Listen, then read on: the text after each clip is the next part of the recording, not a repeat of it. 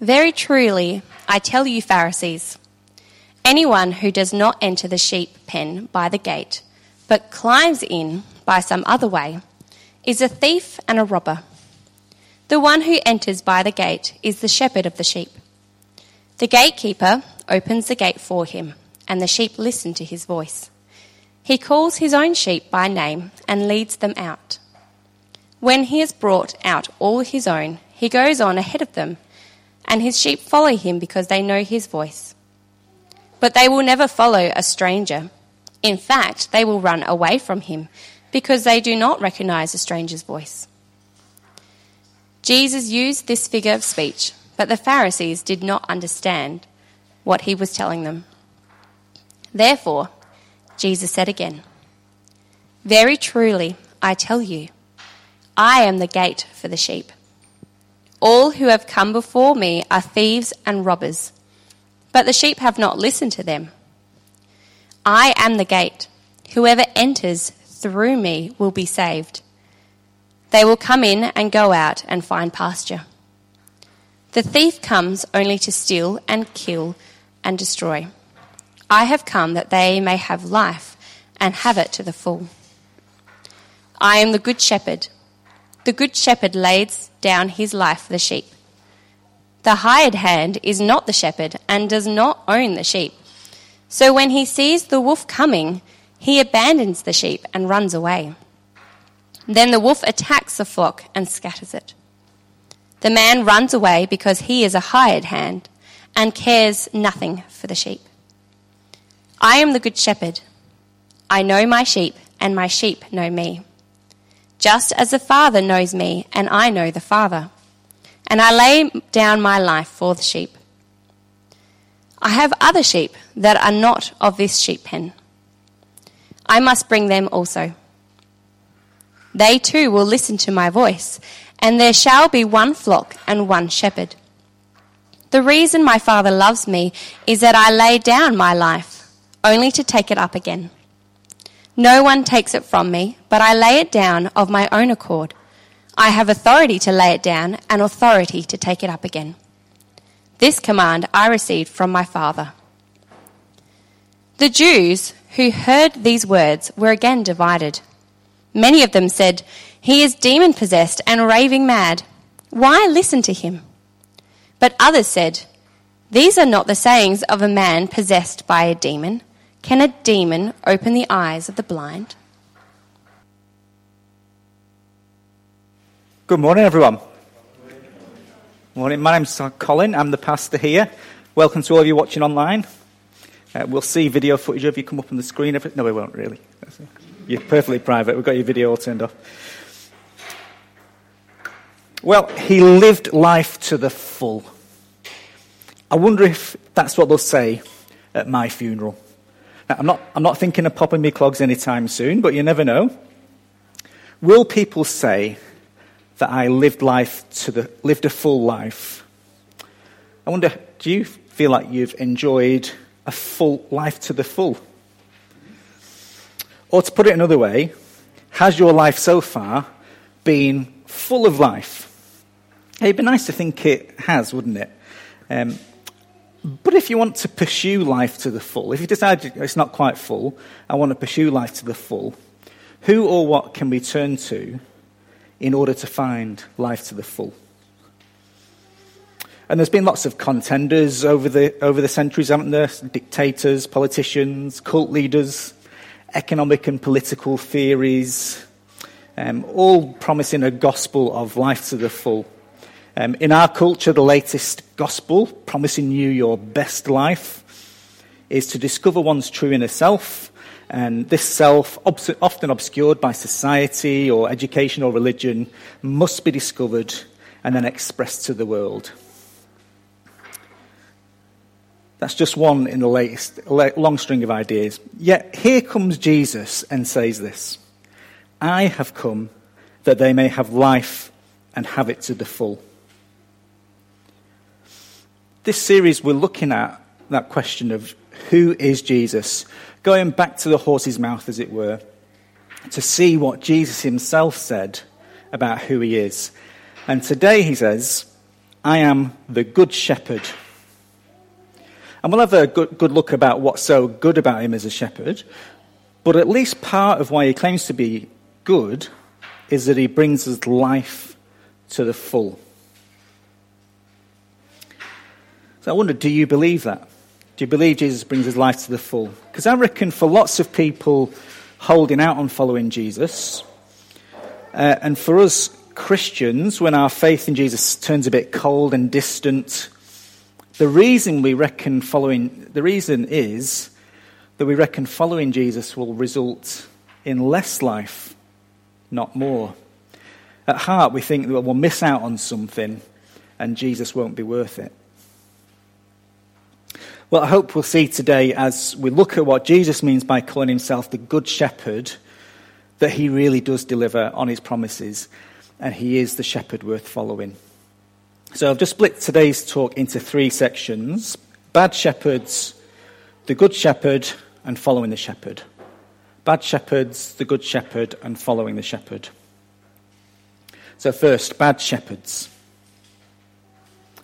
Uh, Jesus is speaking all of today's passage to the Pharisees, so the Jewish religious leaders of the day, and they were supposed to look after or shepherd God's people. But read chapter 9 when you go home uh, as your homework, just before this chapter. That tells you all you need to know about the heart of these Pharisees. See, Jesus had, Jesus had miraculously um, given sight to a man who was blind from birth. No one had ever seen or heard anything like it. It was amazing. But all the Pharisees are bothered about is whether or not Jesus broke their rules, about whether the fact that Jesus healed this man on a Sabbath. And they just look for testimony that confirms their presumptions that Jesus is no good. They've already decided who Jesus is. And so the poor blind man and his family, they've done nothing wrong, but they get turfed out of the synagogue. See, people can get very upset with you for taking Jesus at his word about who he is. Anyway, now Jesus is setting the Pharisees straight about who he is and about who they are. And he's using the traditional Old Testament imagery for the people of God and for their leaders. The people of God are the sheep, and their leaders are the shepherds.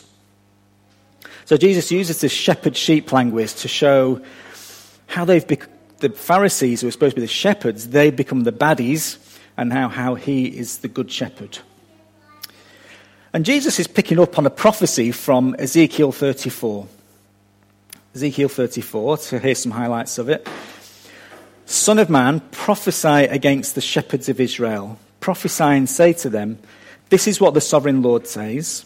Woe to you, shepherds of Israel, who take care of your, only take care of yourselves. Should not shepherds take care of the flock? You have not strengthened the weak, or healed the sick, or bound up the injured. You have not brought back the strays, or searched for the lost. You have ruled them harshly and brutally. And we've just seen an example of exactly that with the blind man in chapter 9. The Pharisees are repeating the same old pattern of failure to shepherd.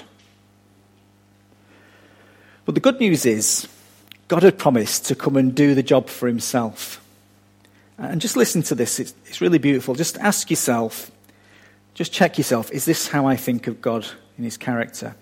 So, carrying on in, from verse 15 in chapter 34 I, will, I myself will tend my sheep and have them lie down, declares the sovereign Lord. I will search for the lost and bring back the strays. I will bind up the injured and strengthen the weak, but the sleek and the strong I will destroy. I will shepherd the flock with justice. So that's the promise. And Jesus is declaring himself to be the good shepherd, making it come true. All right, so back to John 10. So verses 1 to 6 are like the parable. Jesus tells his shepherding parable.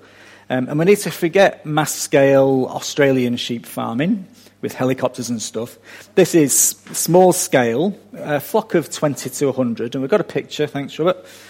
This is a picture of a traditional Middle East animal, animal pen. And that could be the kind of thing that Jesus had in mind. with just one entrance, a gate or an opening there, the only legitimate way in or out. Uh, and the historians reckon that the shepherd would sleep across the opening, and so the shepherd was also the gate, which helps us understand what Jesus is saying. All right, verse 6 the Pharisees, they don't get it. So we'll, we'll pick it up at verse 7 where Jesus begins to explain. Therefore, Jesus said again, Very truly I tell you, I am the gate for the sheep. All who come before me are thieves and robbers, but the sheep have not listened to them. I am the gate. Whoever enters through me will be saved. So, if Jesus is the gate and the good shepherd who saves, who gives people life to the full, well, who are the thieves and the robbers? Well, it must be anyone else who claims to be that. Anyone who, like the Pharisees, reckon they've got the inside track and they're the gatekeepers on having life to the full. So, for, for Jesus and for the Pharisees, it was all about falling into line with their rules and regulations. Uh, and we don't have Pharisees, do we? But the world we live in makes lots of promises about how to find life and makes lots of rules about it. Maybe through a religion or a spirituality or an ideology. If you just have a look at the news headlines, and if you just look at adverts, commercials, they'll tell you what the world thinks will give you life to the full or will threaten it. But Jesus makes the very exclusive claim that anyone else offering to sort out all the world's problems is like a thief, a robber, who in verse 10 comes only to steal and to kill. Now that sounds a bit intolerant, doesn't it? A bit exclusive. And we'll talk more about that question of how can we claim Jesus is the only way to God in two weeks' time when we're looking, when we're looking at how Jesus says, I'm the way, the truth, and the life. But for now, let's just see that Jesus doesn't treat alternative claims to fullness of life, however sincere they may be, he doesn't treat them as well meaning, harmless claims. To illustrate, uh, in my misspent youth in my 20s, I was out late in Man- city centre Manchester, where I'm from, and we were trying to get a cab to go home, which is really hard, always hard to get a taxi at Manchester late at night. Anyway, we're at the taxi rank, and this drunk bloke, we get, finally get a taxi, this drunk bloke comes along. That's my cab. And, you know, we're a bunch of wimps, so we're like, you go for it, mate, you, you have it. Anyway, somehow he convinced us he was going in the same direction, and we could share this cab, and wouldn't that be a good idea? No, it was a daft idea. Kids, never do it, okay? Don't share a taxi with a stranger. Because on the way, this bloke got increasingly agitated until eventually he commanded the taxi driver to pull into this side street. Tried to convince us, to come on, lads, there's a great party here. Come to this party. No, so we're going home for our cocoa. And when we wouldn't get out, th- at that point, he started threatening us with violence to try and rob us. Now, the rest is a bit of a blur. I know that my aide, my aide had just got his dole money, and he wasn't parting with that for love nor money. And somehow we bundled this thief out of the taxi, slammed the door, and the taxi started moving. And the bloke's running down the road behind us like Terminator or something. It was terrifying. Then the taxi stops. We're like, keep driving. Said, Who's paying? So we all threw our money at him. Keep driving. Anyway, we escaped without harm. But the point of that story is we had trusted and tolerated the wrong person. And Jesus says anyone claiming to be able to save you, to give you true life to the full, aren't harmless, sincere people. They're on a par with that bloke who tried to rob us. With their own interests, their own interests at heart, willing to destroy you. They're not a valid other way to God. They're not true because it's true for them. Um, they're not good because they're sincere. They're spiritual thieves and robbers. Now, we don't need to be a ratbag about this. We should love and respect people and their right to trust in something else. But respecting a friend's right um, to believe doesn't mean pretending to believe they're right. And I'd argue it's more respectful, more loving, to be honest, to politely, gently disagree than pretend you believe their answer is just as valid as Jesus. Uh, so to return to the taxi bloke analogy, it would have been unwise to pick a fight in the taxi rank, but it was, would have been equally unwise to get out of the cab, go along with him, and let, let him rob us properly. Uh, the other implication of this is that we need to be really careful about who is leading us, who we are following. So, church, church, leaders, pastors like me, so pastor is just the Latin word for shepherd, we're only as good as the extent to which we point you to Jesus. Jesus is your true shepherd. People like me are just an under shepherd. So, whatever you read, listen to, invest your time in, consider. Is this pointing me to Jesus or distracting me from him? Am I being given life or having it robbed? All right, that's the bad shepherds. That's all the negative stuff done now. Let's concentrate on Jesus' claim to be the good shepherd. Verse 9, he says, I am the gate. Whoever enters through me will be saved. They will come in and go out and find pasture. So the picture is Jesus saving us, um, gathering us into the protection of a pen, and freeing us to find good pasture. In other words, he saves and protects us from our own evil and the evil around us, and he sustains us, leading us, leading us into God's blessing. Jesus protects us and brings us blessing, and he brings us life. Verse 10 again. The thief comes only to steal and kill and destroy. I have come that they may have life and have it to the full. Life to the full. That's Jesus' intention for us. So, whether you're considering to follow Jesus at all or you're finding it a struggle to trust him, just remember that what He wants for you, His intention for you, is fullness of life. Life in peaceful, right relationship with God, knowing Him personally. That's what you really need for life to the full. That's why Jesus has come. So, again, if you're stuck in a rut, stuck repeating the same old sin over and over, well, could it be because you've convinced yourself that you really need it, because you think it's got more life to offer than Jesus has. Well, just turn away from it. Follow Jesus because he promises you life to the full.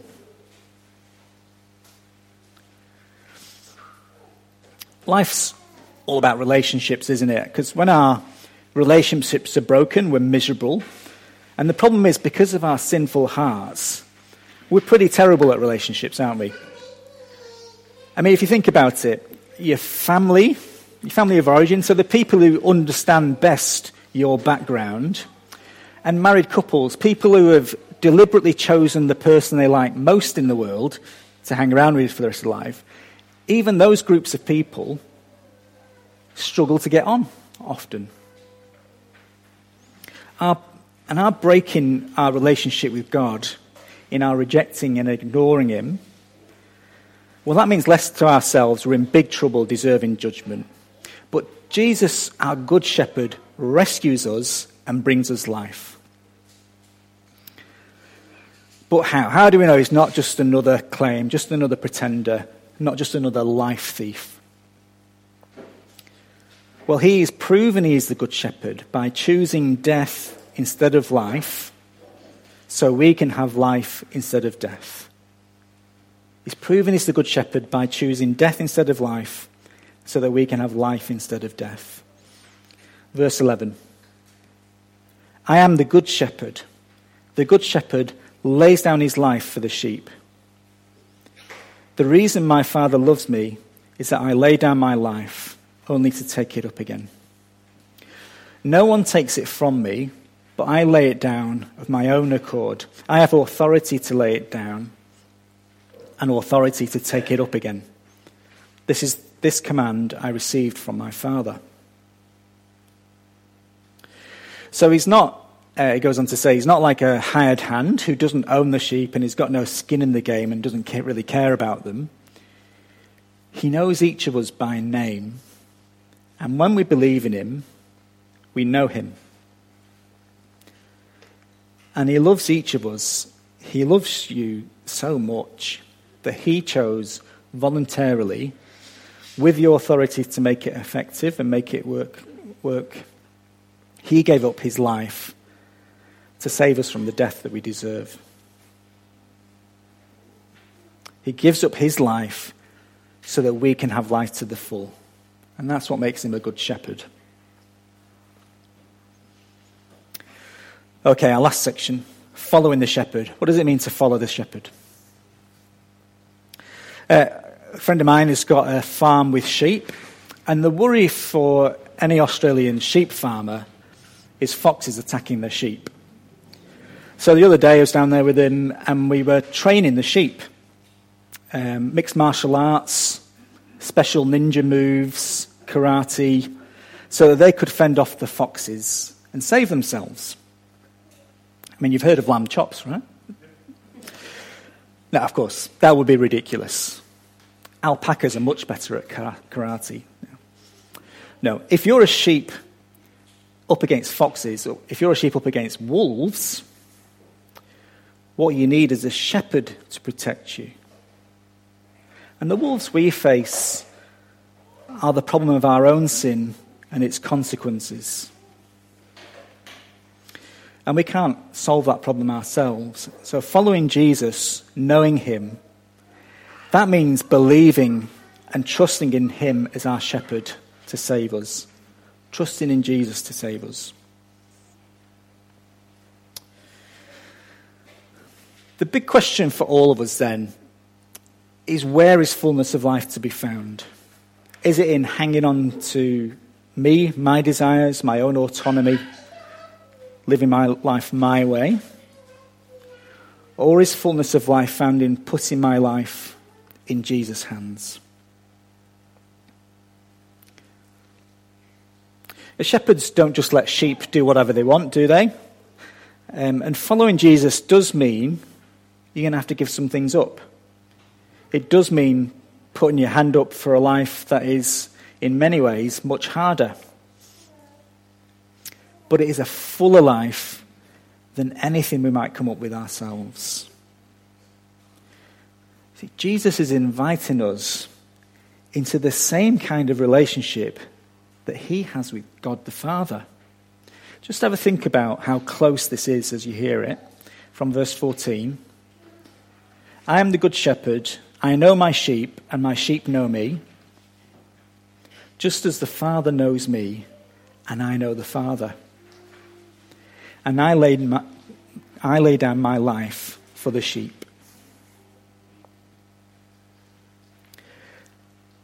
Giving our life over to Jesus is giving our life over to the only one who has selflessly given their life for us. No other religion, no other way of thinking can claim that. So when we ask ourselves, if I put my life in Jesus' hands, what will he do? Will I have less of a life or more of a life? Remember the answer to the question who is Jesus? He is the Good Shepherd who loves us so much, he chose to lay his life down for us and promises life, eternal life to the full. Let's pray. Lord, thank you that Jesus is the Good Shepherd. Please defend us from thieves and robbers and from other things in life which might divert our attention, promise to give us life, but actually rob us. Please help us to turn from all of that, keep our trust in Jesus, our Good Shepherd and know that deep relationship that He knows with you. Amen.